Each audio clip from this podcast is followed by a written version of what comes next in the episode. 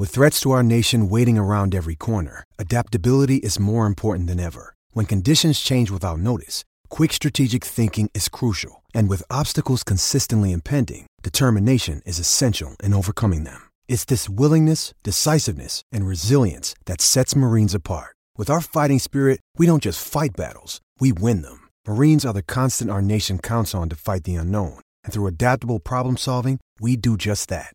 Learn more at marines.com.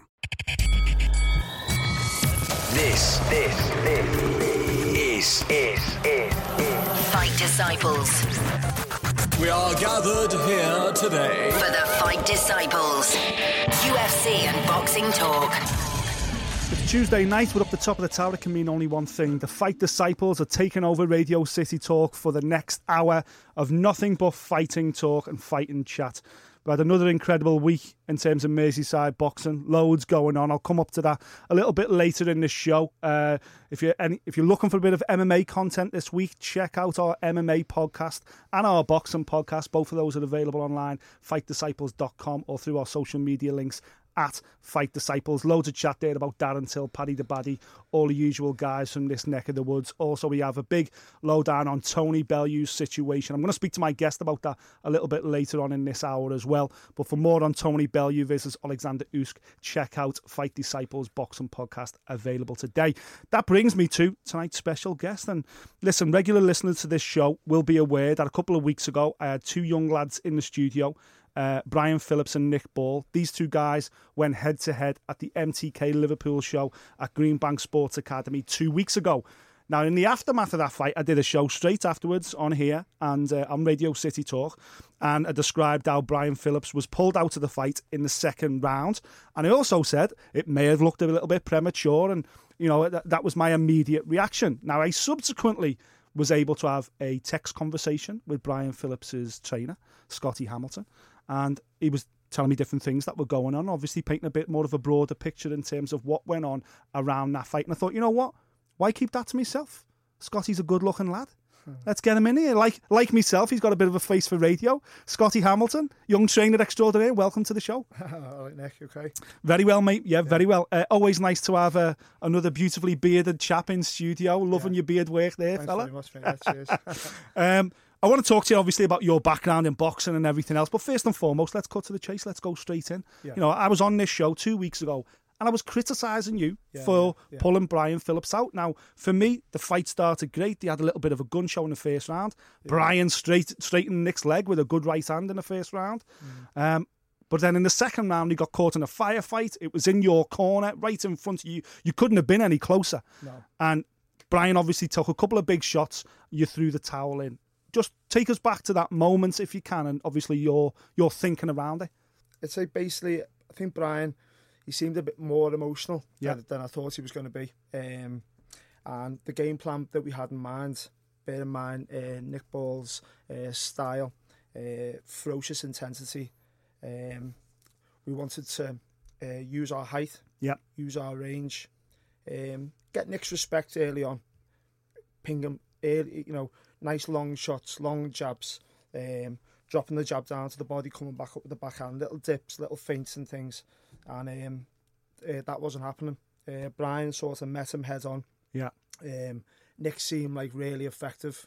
Um, and Brian was sort of. Then I've, I've trained Brian full time for uh, for two years, and um, been there uh, pretty much every day with him. He only has Saturdays off. Uh, even when we were waiting for his license to go through, uh, he was training with me every every day. Uh, seeing him spar 32 rounds with Carl Frampton and Gavin McDonnell and um, great kids from Master VIP and things like that. And um, his eyes were gone. His mm-hmm. eyes were gone in the in, in the first. Uh, to be honest with you, he had a different. Do you mean when he come back to the corner? No, no, right. I, I just when you could see, him moving around the, the the left hand side of me, I could see his eyes, and it's just. Um, I did think at that point that was a little. Um, all I thought was Nick's shots are effective there. Effective. Yeah, yeah. It was the first time I'd seen Brian hurt. Right. Now, obviously, sparring in 16 ounce uh, gloves are very, very different from fighting in them little gloves. Of course. Um, I'd never seen him hurt in a spar, but he's come back. Having sparred Frampton and told me about Frampton like landing a beautiful left hook to the body, and he's had to have a poker face and hide it and things like that. But I've never seen him. I knew it until he's told me. Yeah, yeah. But I could see he was hurt. I could see he was uh, he was effective. Um, it's only the first round, but he wasn't doing the things we'd worked on day Yeah, in day yeah. out for eight- for uh, for eight weeks. And Brian's got a uh, good box, boxing brain. He's got lovely footwork. He's got lovely uh, variety of shots. Um, but it, it just didn't seem to be it, it didn't seem to be happening. Um, obviously, he's got his old coach in the uh, the, the other corner. Yeah, Um, he's topping the show. It's only his fifth fight. of course. Things like this, and it's, It's a local rival. Yeah, Friends yeah, and family are there. It's I like fe- Derby I, Day. I like, felt it to be honest. It's like you know I've walked out with Dodder with the, at the O2, yeah, but this felt obviously miles bigger, of course. miles bigger. Do you know what I mean? It was just like um, you know you- you're in front of your peers and stuff like that. And I wouldn't say I felt nervous. I felt, more felt like excited type of thing. Of course. And I, I kind of in the changing room. That's what I got from Brian. He felt like excited. Obviously, I digress type thing, but it's um, But they're the moments, aren't they? That's what you're both in this for. Yeah, Them adrenaline fueled moments. These are the big moments when the spotlight is on. yeah, You know, yeah.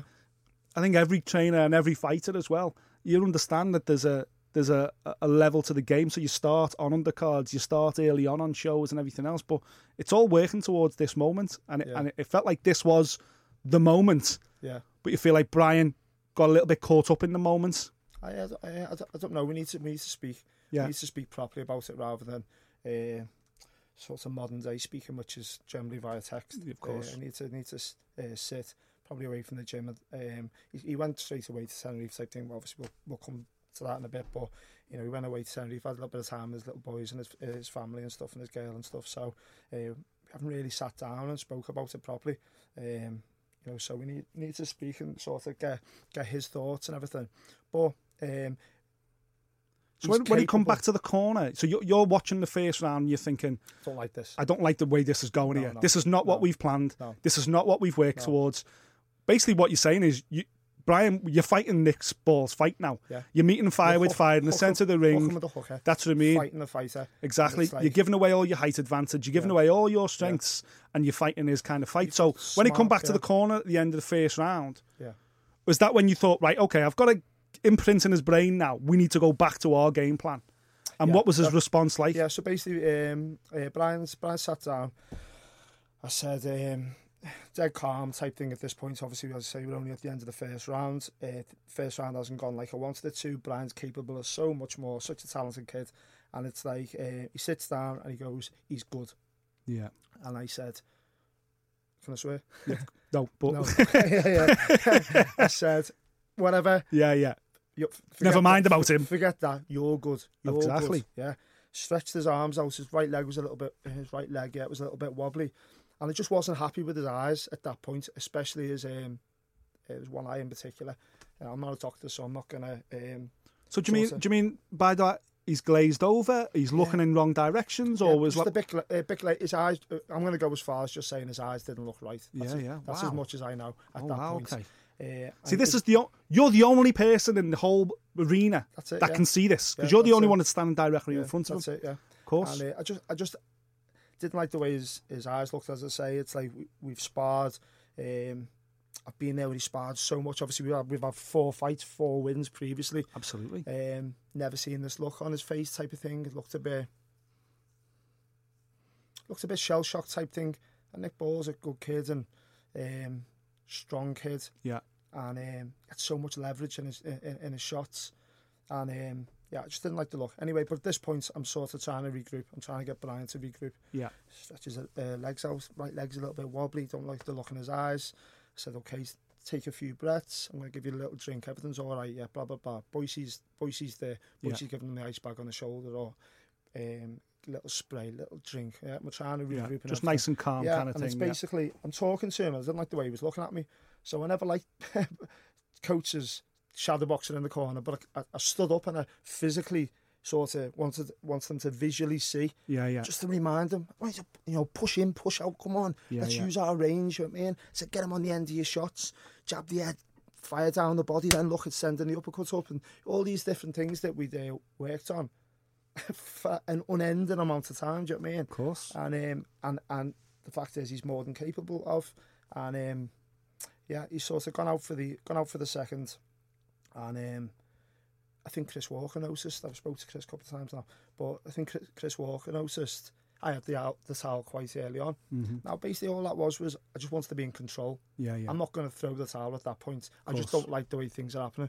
Brian Rice is as tough as our boots. Yeah. Right. Nick hit him with a left hook that shook him to his boots. Yeah, yeah. Uh, he's- but he's not going to go down. no, he He's isn't. not going to go down. He's tough as anything, honest to God. And um, sometimes that's to the Oh, det- com- absolutely. Uh, Listen, if this is a world title fight in Las Vegas, the pinnacle of his career, then maybe you let him go a little bit longer. It's his fifth fight. Exactly. Early on in his career. Of course. Uh, it's fifth, it's fifth fight, and it's basically, um, yeah, just um, I, I I watched on uh, Jazz's Jazz had done like a little live uh, video, and I know you can see better than that, but you can probably see somewhere in between what I can see and what's on that video. Yeah. And what you can see really is pressure. Uh, you can probably see shots landing, but I know him inside out. Of course. I don't like the effect. Nick's picking the better shots.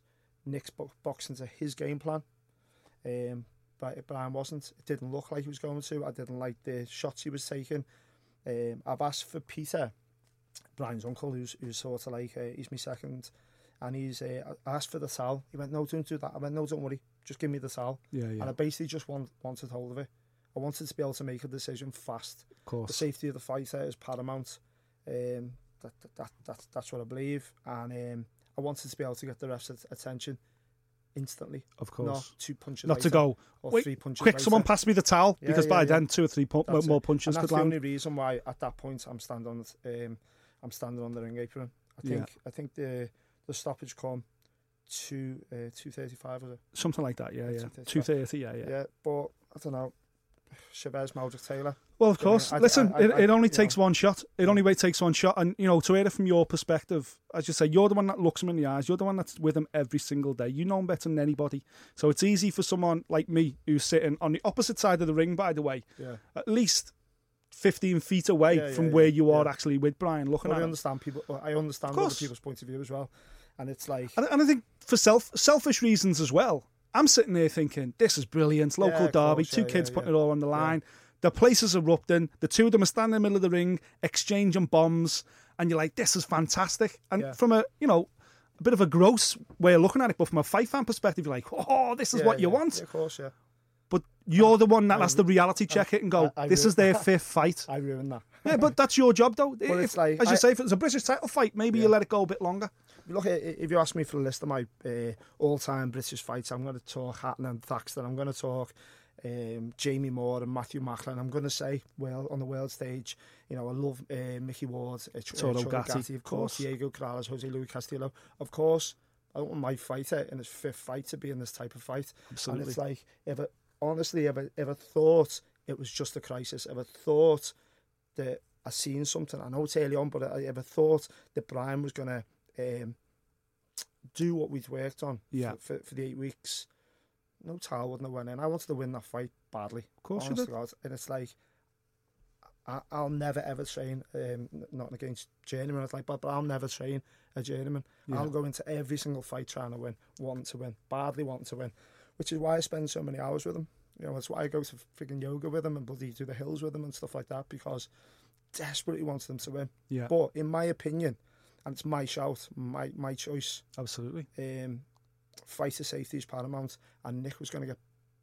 I think Nick, he wouldn't have knocked Brian out. He's No. too tough. Yeah. Whatever he believes, he wouldn't have.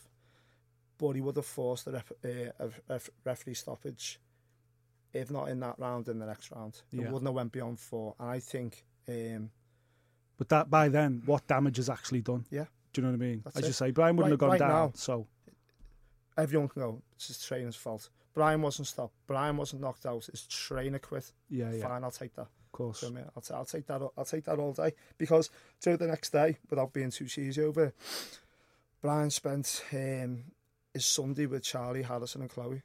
Yeah, and then he went and then he went to Tenerife for a couple of little bruises Yeah. and had a beer and stuff like that with uh, with, with friends and all that type of thing. And as you say, his friends having a beer going, oh, I can't believe your trainer pulled you out. You were, and he Yeah. gets to go, yeah, no, but it is what it yeah, is. Yeah, it's my fault. That's what I mean. He gets to he gets to rise above it. Yeah, I think Chris mentioned that he was he was angry. As, ang- as angry as any fighter getting stopped is. Of course. Um, but once he come back to the corner, bear in mind, so Bri- Brian's looked at me as if, you know what I mean? Who Of wants- course. doesn't want to be stopped. you know I mean, he wants to beat Nick Ball desperately. Yeah, yeah. I mean? He wants to um, beat the whole team. Of course. that we What's were a proof of facing. points? Yeah, Yeah, exactly. Yeah. And uh, but by the time he come back to the corner, um, Boise Boise's words were it was a relief. He was thinking before it. Um, I'm trying to say the right words here so I don't misquote him, but he was thinking the Talcott two were going in here. Yeah, that yeah. was what Boise was thinking. His own uncle, who's trained them back, was involved back in Rotunda. Yeah. Um, Paul Stevo wouldn't let him get involved in the RT, but he would have been involved then. He was training him outside and this thing. And obviously, uh, you know, he's been in his life, his whole life, agreed with the uh, agreed with the stoppage. The doctor agreed with the stoppage. Yeah. Big Kurt spoke to me and said, you know, it was a brave, brave decision in this Was. environment from a young trainer. I'm Of not. I'm not looking for plaudits or anything else. And I'm kind of like, I'm glad you invited me on the show and everything, but I only really care. I don't want to come across like what's name here, but I only really care what a certain amount of people think. Yeah, yeah. i- If, if You know, Absolutely. if you know what I mean. Of course. And it's like, um, I, you know, spoke to Rob Butler. Yeah. Yeah. The next, the next day. Yeah. Um, someone I look up to, you know, Absolutely, yeah. There's loads of trainers in sport to look up to, but uh, Rob's just like Rob will always pick the phone up to me. That's Yeah, all. yeah. You know what I mean? If I rang George Vaughan, he's not going to pick the phone up. But, I But you know Rob, massively, yeah, of yeah. course. Yeah, yeah. I know yeah. Rob. Uh, I spoke to Fran Sands, who's my old coach at Sefton. Franny, yeah. Um, Fran's not a massive uh, pro boxing fan. Loves amateur boxing, loves the World Series boxing and stuff, but Yeah. not a ma- massive pro boxing fan. So that was enough, really. Didn't Absolutely, need to of course. To anyone else, after. clearly, I, I- care what uh, I respect you and Chris massively as journalists. Yeah. So it's, I did care. Well, that was think. why we re- reached out, we reached out, didn't we? we had a yeah. conversation, and I say I bumped up to I bumped up to Boy, uh, into Boise halfway up Snowdon, Yeah, yeah. and uh, we had the full conversation up Yeah, there yeah. about it as well, Yeah. you know, and that's why I was keen to get you on because my view from the outside of the ring is completely different from you, from your, Definitely, your yeah, view, yeah, yeah. and it was a tough decision, and it was a tough call, and you know you have come up for a bit of criticism in the aftermath of it, that- but that's fine. The main thing is. You're big enough as a coach and you're responsible enough as a coach. And this is so important to go, you know what? Brian's here to fight another day. That was my job. He wasn't doing what we planned to do. So what, why let it keep going? It's like Yeah. it's like you know a car crash is about to happen. Yeah, yeah. Why not just stop the car and go? Do you know what? We'll race a different day. this is not for us. Thing I think that was I very brave. but you know, great. He's got a really good um, boxing brain. You know, he, he really has, and he's um, he's he's smart, and he wasn't boxing smart just this particular night, just that particular night. Um, Kurt said, "What a fight that'll be in the future," and I mentioned something about a Central Area title, Yeah, and he went, "F uh, Central Area title, that's going to go English title, and in the future." of course. Um, and obviously at, at this point, Kieran Farrell's um, Brian's manager. So you're looking at putting a smile on Brian's face now, aren't you? Yeah, You yeah, know, of course. sort of, uh, uh, you know, rebuild. Uh, and I hope I'm part of that rebuilding process. But whether I'm or I'm not, if I could go back a hundred times and make the same decision because it was the right decision. There you go, and that's all you need to say. That that uh, absolutely puts the uh, puts the nail on it. It's the nail on it, you know. Because at the end of the day, you're the one that's responsible. You're the one that makes the decision. So ultimately, you can't criticise it. It was the right decision. Yeah, yeah. You're listening to Fight Disciples on Radio City Talk. I'm joined in the studio by trainer Scottie Hamilton. Stick with us. Coming up in part two, we're going to talk about Scottie's journey into boxing and his own philosophy on the game. And then later on the show, we're going to talk about all the big news, including Tony Bellew versus Alexander Usyk. It's happening. You're listening to the Fight Disciples podcast. Welcome back to Fight Disciples on Radio City Talk. I'm delighted to say I'm still joined in the studio by one of Merseyside's most exciting young trainers, Scottie Hamilton. Uh, we were talking during the commercial break there about inspiration and, and great other coaches. We mentioned, of course, Jamie Moore saying that he's got such a red hot stable right now, Scottie. And you were saying that, you know, he was a bit of an inspiration to you coming through. He's one of your favourite fighters. And Fa- favorite British fighter, like Eh, definitely. Yeah. tell us about your journey into boxing then. You know, when did you first switch on to boxing? At what age? You know, how did you first get into the sport? think about sort of like uh, I was maybe around say around 12 13 14 type thing I, I get in, I was getting into like a few a few fights and kind of not coming off on the favourable side type of thing so my, my dad had a, a mate called uh, Bomber I was always, te- always terrified of him. He had like a hole in his heart. He was like sounded like the scariest man in the world. I've since seen him and he's not that scary. Do you know what I mean? But when I was when I was younger, ah, I just thought he was like he was terrifying. He was like, um, yeah, he was terrifying. So my dad turned round. Was he a boxer or was he just like a, a local hard case type of thing? Oh, right, okay. He used to train in Sefton ABC on Right. the, uh, the the Sefton has squad nights Monday, Wednesday, Friday, and then um, the keep fit and boxers and whatever Tuesday, Thursday, Sunday. And my dad turned around and said hey, it's a Bomber, my dad was just a football man through and through, and um, not not big on boxing. Although we'd always get up and watch, you know, Tyson Bruno and stuff like that in the early hours. But um, he what's name? He uh, asked Bomber to take me to the gym.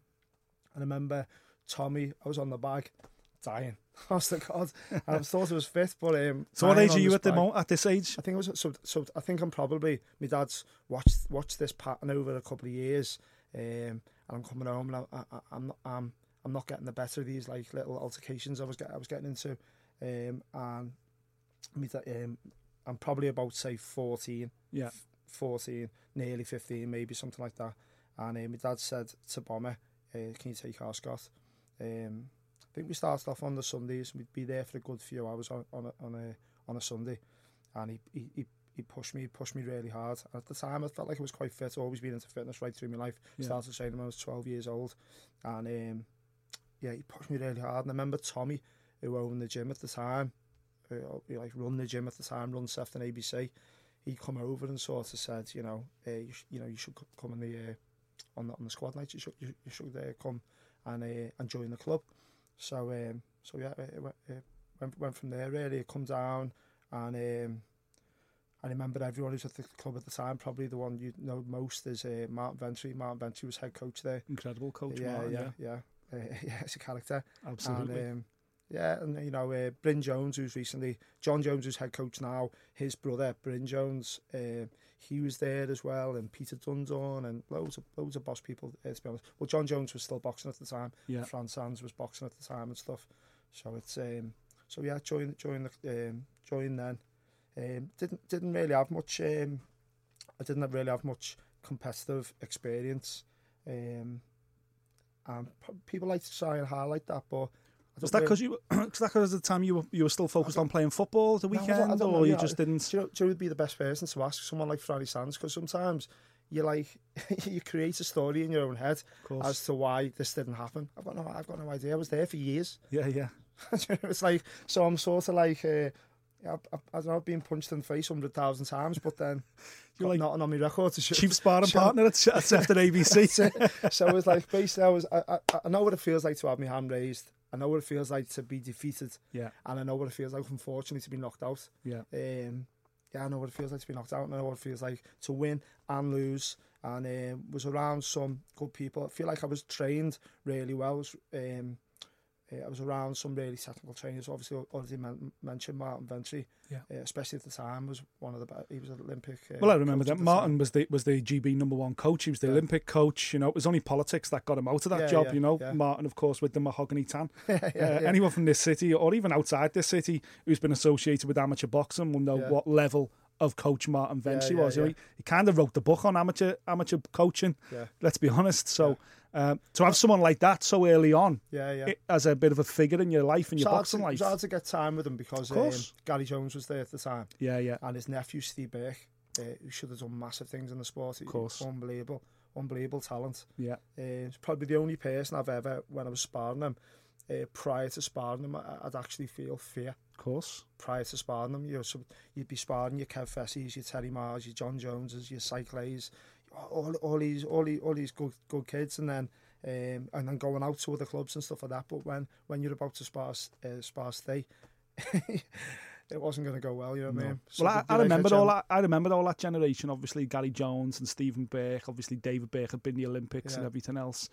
Liverpool was really like completely dominating at amateur boxing right then. Yeah, you know, yeah, that yeah. was that golden period. Yeah. Uh, and then just after them, of course, was the likes when the Smiths broke through and Bellew and Price and all that kind of stuff. It was just literally on the back of them. That was like the Mulholland days and all that kind of stuff. So I that was really a golden there- era of amateur boxing for this city, I believe. I remember sitting at, do you know right, I've, I, I can't remember, I can't remember where it was, or, or even if the bout ended up going ahead, or, you know, um, that was the thing, about bouts, bouts would get called off a lot back, Yeah, back yeah. then.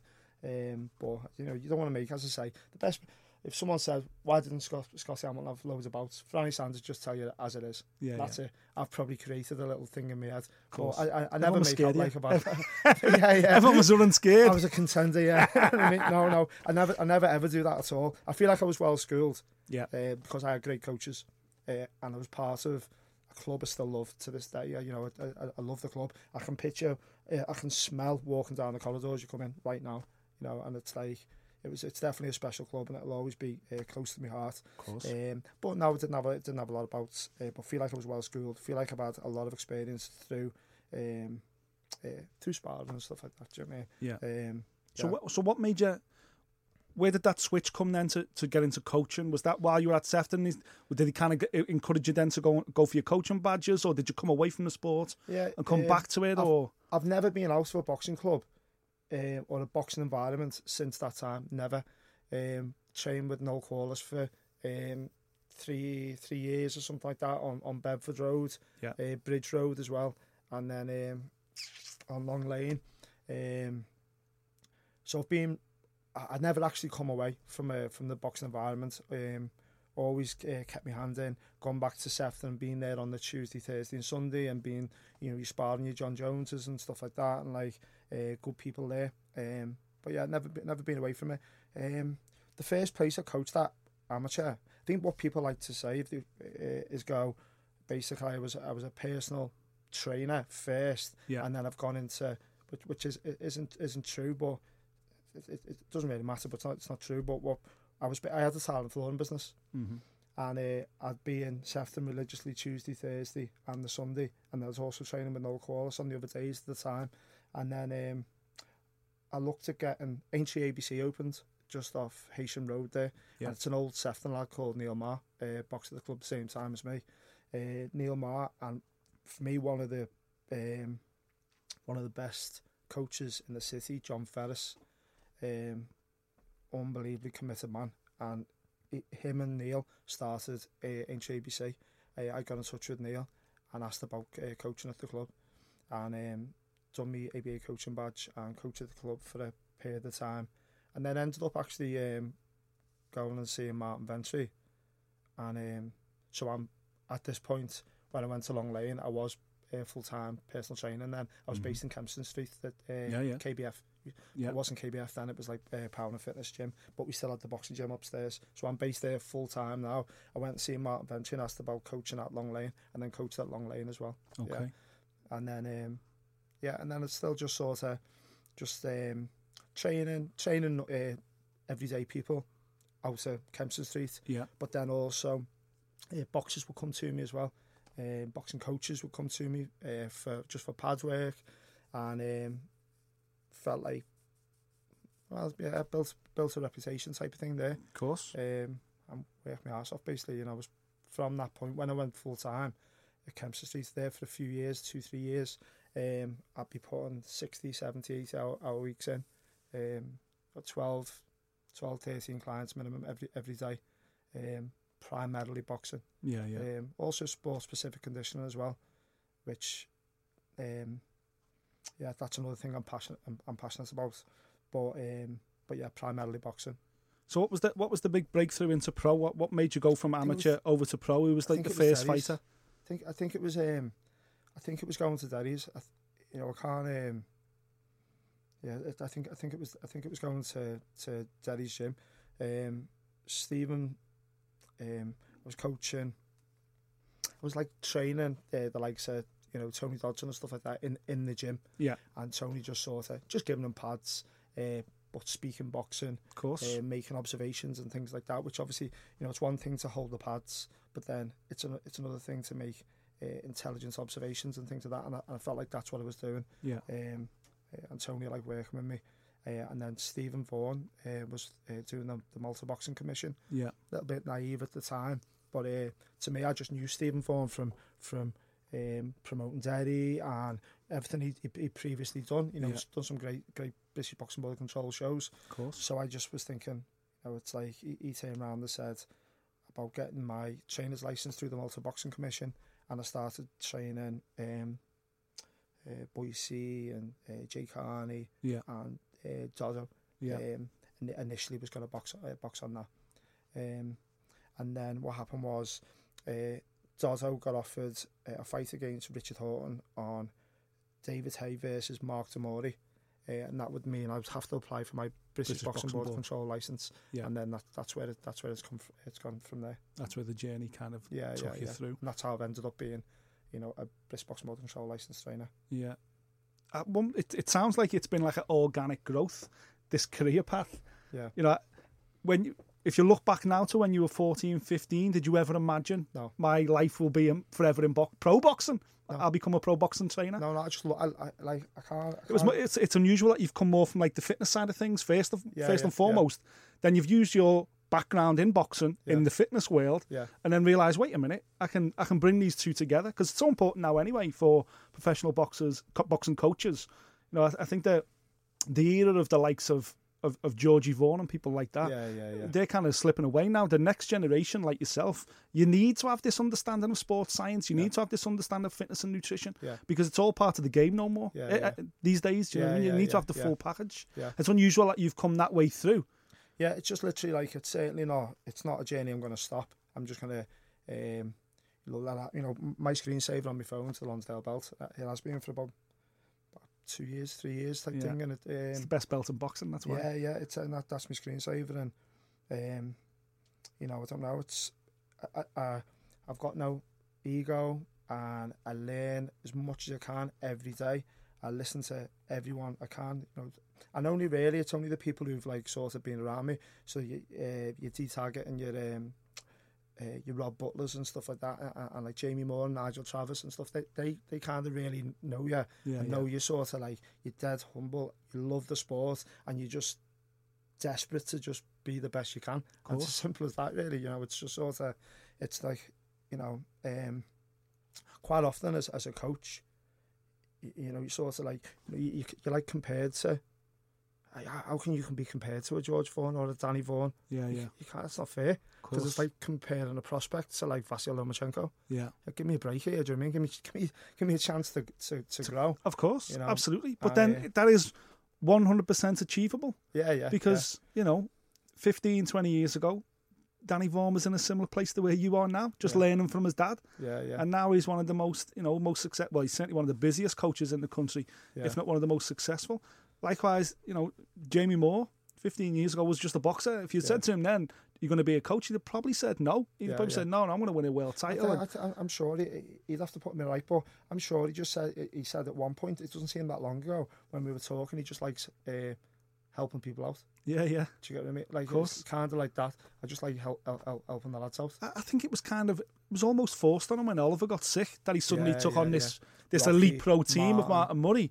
Well, And then yeah. obviously Frampton's gone, I'm championship, and I like the look of, of Yeah. Jamie Moore, and then he's joined, and now it suddenly Carl's dad, wasn't he's it, got- who yeah, yeah. it? Suddenly he's Carl got hadn't this ama- of it. that's it, and suddenly he's got this amazing stable, Yeah. but he's doing amazing things with it as well. So, When you're there, that's I mean that's really. but that's like, going to be aspirational for you. Yeah, definitely. co- y- y- When you, I mean, obviously, J- Jamie's a legend anyway. Um, in in the in the sport, so you know it's, it's hard it's hard to follow. All you can do is do the best you can, type of thing. But when you when you're there, and as I say, we spent quite a bit of time there um, with the sparring, with the, the great sparring uh, Brian's had with um, with Carl Frampton. But the gym's just buzzing all the time. They're just they're just like you, Stephen Ward, Tommy Coyle and all Tommy. Coyle and you know uh, Martin Murray. It's just it's it's uh, on Frampton obviously and Champ uh, Cummings and stuff. Yeah, yeah. Conrad Cummings and, and that as well. And then you- you've seen uh, Mark Leach. Who Yeah, got yeah, there. yeah, of course. He's a cr- absolute cracker. Yeah. I, I got Brian sparring him as well. He, uh, Really, Brian yeah? sparred him. Yeah, Brilliant. probably the toughest spar he's, he's, he's he's had. Brilliant. Yeah, he's like a little wasp. Yeah, exactly. Yeah, yeah. so uh, yeah, so like obviously, and then and then Daddy's sort of Daddy's building um, with George, isn't he? Uh, Absolutely. as, as well. I know Sam Sam Maxwell. Sam Maxwell is my um, favourite prospect. Right, okay. the. He, he's the prospect. of- uh, JJ Metcalf, Sam Maxwell. Yeah. It sounds like I'm saying all from the same gym. And Craig Glover. Yeah, they're, they're yeah. my three. Three Yeah, kids with Craig- tons of talent, haven't Yeah, they? Craig Glover's horrible. Yeah, Yeah. absolutely. JJ so much talent. is horrible. Yeah, yeah. and Sam's. Sam's like so marketable, speaks so well. Yeah. Such a nice fella. And he and can fight. and he can fight as well. Yeah, yeah. That's what it's all about, having all them ingredients. Uh, stick with us. You're listening to Fight Disciples on Radio City Talk. Coming up in part three. Got part three, sorry. Got a little bit of news coming your way, and I'm also going to dig a bit deeper with Scottie Hamilton and find out his uh, his inspirations in this sport. You're listening to the Fight Disciples podcast. Welcome back to Fight Disciples on Radio City Talk. A little bit of boxing news roundup for you now before we uh, finish this final part of the show. Uh, loads going on at the moment. News today that Jack McGann Uh, the former MMA fighter turned boxer who obviously made his debut in, in fine style on that Tyson Fury card a few weeks ago returns on September the 7th in Leeds. Steve Wood's September 29th card at Liverpool Olympia has had loads of new additions now as well. Tom Farrell, Jake Farrell, Adam Farrell, the three Farrells. Uh, Adam Farrell there from the Solly making his pro debut. Luke Willis, Lloyd Campbell, Tom McGuinness, Marshall Braithwaite, Nathan Corliss, Nathan Bennett, I mean, and all these guys are on. Steve Brogan, Central Area title fight as well at the top of the bill. Uh, that is destined for the Olympia, as I say, September 29th. Also, Kieran Farrell is uh, planning on doing a show at the Adelphi on October the 5th. That is just waiting to get sign off now. Uh, so, loads going on at a domestic level. I'm sure there's tons of Scottie's lads involved in those cards as well. But I just wanted to mention the fact that we touched on it at the start of the show. Tony Bellew, um, you know, we've been champion on this show uh, regularly about his place in Merseyside boxing folklore now, his legacy. Um, he's he's right up there. Let's be honest with you. You know, he's certainly in the same conversation as as John Conteh right now as the greatest boxer this city's produced. Um, and to be honest, he gets the opportunity, in my mind, to even surpass Conteh. Uh, on November the 10th, we're hearing at the O2 in London. Bellew will fight Alexander Usyk for the unified cruiserweight championship of the world. That is all four belts plus the Ring magazine belt. Obviously, that stuff is that kind of stuff has never ever been done by any Scouser in history. If Bellew can pull that off, then rest assured that is bronze statue down at the Albert Dock time. Make no mistake about it. We will have the best cruiserweight walking the earth. Uh, as in the lineal champion. It's a tough fight, of course. It's a tough fight. Alexander Usyk, as fight fans know, has just won the World Boxing Super Series cruiserweight tournament, uh, unified all the belts against Gassiev in the final. Absolutely sensational performance. We all thought it was going to be fight of the year, and he put on one of the displays of the year. And now is uh, is you know I don't think he's in any every boxing fan walking this earth. It's hard to dispute that he's in your top three, top five pound for pound boxers on the planet right now. And again another guy who's got a background working with the Lomachenko family and Lomachenko Senior. From a trainer's point of view, Scottie, surely what Lomachenko Senior has done with his son, Yeah, yeah. and certainly the influence he's had on the likes of Alexander Usyk and this generation of Ukrainian boxers, whatever he's doing, he's found that lightning in a bottle, hasn't he? Yeah, in terms of just- training. I imagine massive amounts of time, attention, and then thinking out, uh, outside the box all the time. You know, um, little exercises uh, at the end of a hard training session where they get them to use the mind. You know, and um, you know rather than just sort of shower and you're gone. Yeah. You know, and it's like um, but I've been wa- I've been watching Vasily Lomachenko obviously since the amateur days, and his highlight reels are a lot more jazzy now. Yeah. But I used to watch them when they had Ukrainian music in the background, and um, fighters like that you you can't help but watch um, constantly. I, I hope I'm always like that as well. I, I always used to lose full nights just watching YouTube and you know watching your Pernell Whitakers and the, the great fighters and you know. Uh, Henry, going back Henry Armstrong and clips of people like that, you know I mean? So I hope, I hope even though as much as I'm involved in pro boxing, I hope I I'd never lose that. Yeah, never lose the passion for no, it. no, no. no. It's funny. I, it's I um, obviously started my career originally at the Liverpool Echo, and I covered a lot of football early on. Like yourself, I, I grew up in very much a football family. I thought I was going to turn pro until uh, you know, the reality check when I was about fourteen.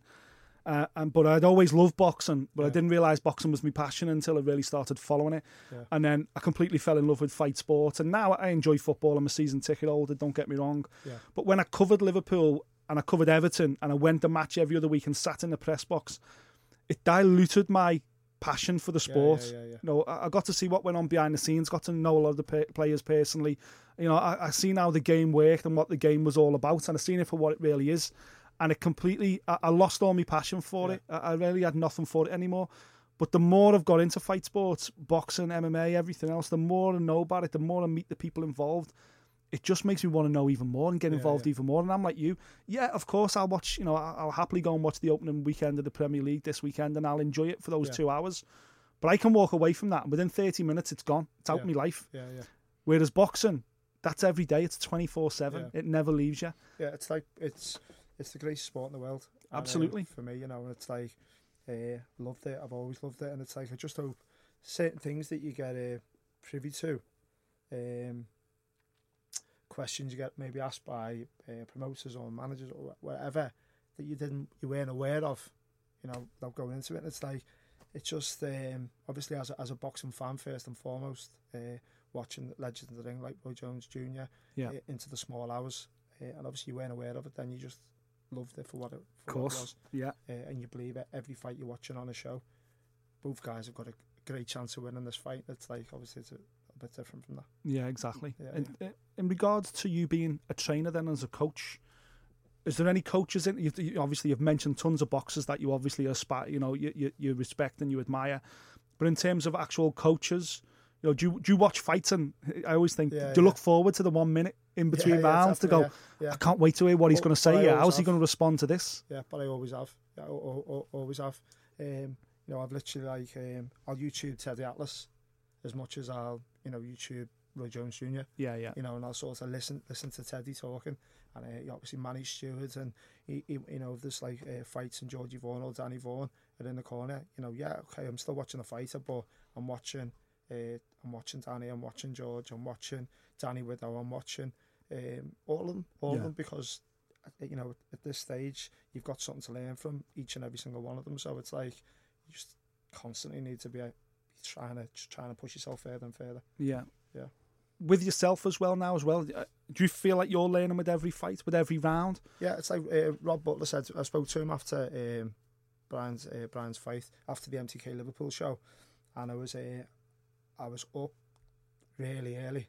I was just sitting in the backyard, and I was gutted. I was absolutely gutted. You know what I mean? It's just um, you know, without exaggeration, if I could give me left arm for him to win the fight, I, I'd give left arm. Do you know I mean? It's like so I, I was gutted. Um, you know, you've obviously have made a decision and things like that, but it's um, spoke to Rob Butler at some length. And I've got massive respect for for uh, for Rob, um, and you know he, he sort of made me feel you know a lot better. Um, you know, he asked me if I had any doubts what uh, at all as to my decision. I said no. If I could go back hundred times, said the same thing. Go go back hundred times. I'd um, I'd do the same thing hundred times. And he said, listen, after every fight, you're going to wake wake up a better coach. You've woke up this morning a, a better coach. Yeah. And there'll be things, uh, things that you'll take from the build up, things that you'll take from the dressing room, things that you'll take from everything, every aspect of the camp, uh, and you'll improve on it. Yeah. So yeah, definitely. What What's the best thing about being a coach? Is it the preparation? Is it the ten weeks work? Is it the Is it the building the plan? Is it the deciding what what we're going to do each day? Or is it like a fighter? Is it the fight? Is it the night, the adrenaline rush? I- what what do you look forward to most? It's like a, I, I, will say that at the time, sort of, you know, um, obviously I've, I've never had, I've had a, a few fighters in, in, a, in a camp, but I've, I've never had a, a stable as such. Um, and rightly so. And, you know, it's sort of rightly so. That'll come in, in time, maybe. Um, it'd be hard for someone um, being where I am right now to be able to manage that correctly and stuff. You know, being there when, when, when Jamie's you know, Stephen Ward's there, he's doing one thing, Frampton's there, working on completely different. Martin Murray's over there, he's doing something different. You know, and, he, and he's spinning all them plates. Yeah, yeah. I, I don't think I could do that yet. Yeah. Yeah. You know what I mean? So, but that's all right. Uh, you know, it'll, it'll, it'll perhaps, uh, perhaps come. Well, that's it exactly. And, and you're at gyms like Jamie Moore's, and you're looking at Jamie handling it. Yeah. You're looking at Jamie keeping us cool and, and managing it all, and you're learning from that. Then Yeah, going, yeah, okay, yeah, yeah. I can see what he's doing there. He, he can trust Frampton to go through his footwork, Joe, Yeah. but he's focusing on Martin Murray on the heavy bag over there for a second. But now he's come back to Frampton, and you know you, you can see how he's how his brain's working. Good number two. I Yeah. That's, I reckon that, that that's that's I think that's key. Yeah, yeah. Uh, and obviously sorta- Nigel's a sensational number two. Yeah, yeah, of course. Absolute crazy uh, individual. Yeah. Uh, very, very positive and um, boss person to be around. So it's like, and obviously they're very close friends. You know, so they're just there for each other, con- you know, constantly. So, um, so yeah, you know, if, you, if, you, if in time you could get that, that, that good number two. Of course. Um, yeah. In, in regards to yourself, I know we're talking a lot about Jamie Moore. uh, Obviously, we both respect him massively as a trainer. Jamie, having spoken to him, he's very much about the, the psychology of the sport. He's very much about being positive and what you put out in the universe, you take back and all Yeah. that kind of thing. Yeah. And you know, he always he, he talks a lot about the book, The Secret. I know Yeah, that's something you've read yourself as well, and yeah, similar philosophy. Read, yeah, read, read it a number a number of times. It's it's uh, it's challenging every day, isn't it? Because you you you're going to attract your dominant thoughts.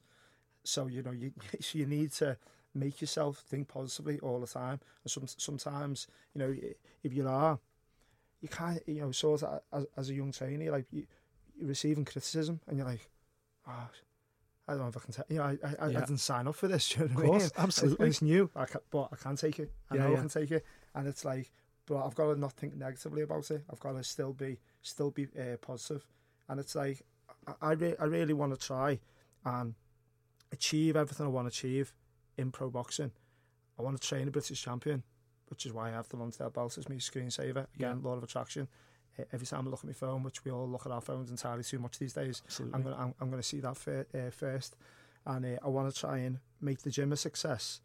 And without being too cheesy, like you, you, you're ch- changing lives there. You know, with the the Kid Gloves project, we've got, um, you know, you've got people who, you uh, a woman Sue, such a special individual, Sue Dowden, and she she basically got cerebral, cerebral palsy, and um, you know, comes in the uh, comes in the gym and, and smashes everything. Do you know what I mean? And it's like so. You, I want to try and still achieve everything with that as well, and, and that'll be the that'll be the challenge. I think Yeah. you know because uh, I know I'm going to achieve it in, in both aspects, but it's trying to find Time for everything. time and balance. I haven't, I haven't spoke to Derry Matthews about it. Someone else we've mentioned earlier. He seems to have. I don't know whether Derry would admit this. He seems to have a, more of a passion for the amateur and the kids. I think he enjoys that more. I don't know Yeah, whether because same. because the kids are a bit more fun or whatever, or there's less pressure, I guess. But then he feels think posh, you know? I think he thinks the rewards are so much Yeah, bigger yeah, as well because yeah. you're not just impacting on potentially one person's life. Oh, I could make this guy a British champion. That'd be amazing. Where you've got 30 kids hanging on every single word. Yeah. And he said, "There's nothing." You know, we had this conversation about him not going away with David Price, and that ultimately led to them splitting up. Yeah. And he was like, "David Price, he wanted me to go with him to Germany for sparring." Yeah. But I couldn't do that because I had 30 kids getting ready for Yeah, kid yeah, gloves fights. And that's it. To me, that's as important as him. Yeah. Doesn't matter because they're relying on me just as much as he, he is as a trainer. That's it. Yeah, yeah. I, you, you come away. Um, so, so on um, Sunday's a, a busy day at, at, our gym, and um, I have like uh, advanced boxing, which is essentially a big part of the pro camp. It's, it's a tough day for them the Sunday, and um, yeah, it's essentially part of the pro camp. And then I have boxing conditioning after, and then I have the kid gloves after that. Um, I always go over on time, um, and I always um, walk away with like a stupid grin on my face type of thing because it just feels really good. I, I, hopefully that doesn't sound indulgent because you feel like you are giving, you are giving uh, back. Teddy's the same. You know, you sort of you are giving a lot back, but uh, it feels good. It feels good. It feels feels. You know, kid gloves. I've got kid gloves on tonight, five o'clock, um, and it's the class. I've got privates. I've got that class. I've got an adult kettlebell class. I've got, but that's the class I'm looking forward to the most. Yeah, you know yeah. I mean? Of course. Yeah. And I know, you know, I know all the kids. I know the first names. If they've got a middle name, I know the middle names. Um, we've got like our own little thing to say, you know, our own little uh, uh, little jokes that we have. Uh, I know the parents and all that type of thing. And yeah, it's, it's good. It makes you feel good. Yeah, I can Yeah. imagine. Yeah, Yeah, I can yeah. imagine. Is another thing then in your in your mind you'd like to train an ABA champion? Is that in there as well, or You constantly ask that because obviously at the position I'm at the moment, you know, you, you're training, um, you're training these these kids in the kid gloves, and if you haven't got an amateur club, you're gonna, I'm, you're gonna have to let them go. Do you know I mean? So you're gonna have to. I, I'm in a position where I'm gonna. A couple of them box for Rotunda, young Gaiman boxes for Rotunda, young William boxes for Rotunda, um, a kid from uh, Anfield ABC is a kid from Tobruk ABC, and you know, um, and they, they they train there and just get this extra training in. But um, the kids that have come and I've taught, if I haven't got an amateur club, I'm going to have to say, okay, we're going to go Sefton, see what it's like. We're going to go to um, Rotunda, we're going to see what that, that's like. We're going to go and speak to, you know, your Paul Eddies, your Alan Lynch's, and, and see if you like the Solly, prefer the Solly or whatever. And you, then you've got to let them go, of course? uh, which would be a shame. Do you know Yeah, I mean? yeah. But, but it's just the right decision decision for them. For them. Really, do you know what I mean? So, Absolutely. um, I don't know. I think I'd have to speak to Alan uh, Lynch about whether I could get a pro am. um, yeah, and then like my gym, my gym at the moment, thousand square feet. I've only got like um, like one toilet, one shower. I don't know how that works. You, know, with to the affiliation female and stuff. facilities and all Yeah, that. Yeah, of course. Um, maybe have to make him certain promises and stuff. And then also John Ferris, who I mentioned before, he used to coach at Inch ABC with him. He's co- coached me at Sefton ABC, and um, he's the most committed coach I've ever, I've ever seen. And that's um, That's saying something. yeah, honestly, to God. 'Cause I've seen some And, committed yeah, know, coaches you- over the years. And the, the- Absolutely. the, guys at Just- Adventure, you know, oh, oh, they're unbelievable, aren't they? Of course. Uh, you know, uh, Danny Widow mentioned before, and his team, he's got their unbelievable commitment from them. But John Ferris is like John Ferris. He never. He, I don't think he drives still now, but we do the hills on a Sunday with. Uh, I was a coach at Derry ABC as well, and we were like, obviously that's that's ended up flourishing and Yeah, yeah. becoming something good. But that was going to be me and John. Me and John were coaching Derry ABC initially, Yeah. and um, it, uh, John went to work away, Right. and, and that was that. I couldn't do it on my own type of thing. Um, but we were we were meant to be building the Derry ABC up, and we used to um, take on the hills on a Sunday. So we, we, they'd be in Monday, Monday, Wednesday, Friday, and then hills on a Sunday. And John would get like an um, a taxi from his to one kid's house, pick that kid up, get a taxi to another kid's house, Unreal. pick that kid up, pick another, t- and then he'd do the same Wow. uh, drop off uh, after. And you get sometimes you get like parents ringing when he was coaching at um, Sefton. You get parents ringing uh, John Jones up, who was like much more placid and calm and stuff. John's John's around the bend, and you get you get uh, parents ringing John up saying. Is this normal? He's like he's ringing first thing in the morning, you know. He's questioning what they've had for breakfast and like did they run last night and all that. He's like honestly, he's mental. But for me, he's like uh, he's he's um, I'm not going to say he's the best coach I've ever worked with, but he's the most committed coach. And he's got a good boxing brain. He's fully committed, perfect for the amateurs. Yeah. Uh, he just wants to breed champions. He's 100%, and I'd love him to be the head coach. Wow. Yeah, yeah. Well, listen, it's all aspirational, mate. You- You're certainly early on in this journey, but I can tell you're enjoying it. Yeah, yeah. It might have been a stressful couple of weeks, Yeah, yeah. but uh, it'll only make you a better coach. Yeah, I think so, a- yeah, yeah. honestly an absolute pleasure to have you in the studio. I'm Yeah. excited to be part of this journey with you, following you as you come through. And mate, I'll be there when you win that British title. Yeah, thanks very much. That's the most important thing. You're listening to Fight Disciples on Radio City Talk. I'll be back again next week with plenty more Merseyside and action. And if you can't wait that long, hit us up on social media at Fight Disciples or visit fightdisciples.com for much more. We have a podcast, boxing, and we have a podcast for UFC every single week. Um, it's all up there for you. So stick with us, come back again. And also, don't forget, stick with our social media, Bellew versus Usyk. Expect an announcement this week. Thank you for listening. If you like what you heard, subscribe via iTunes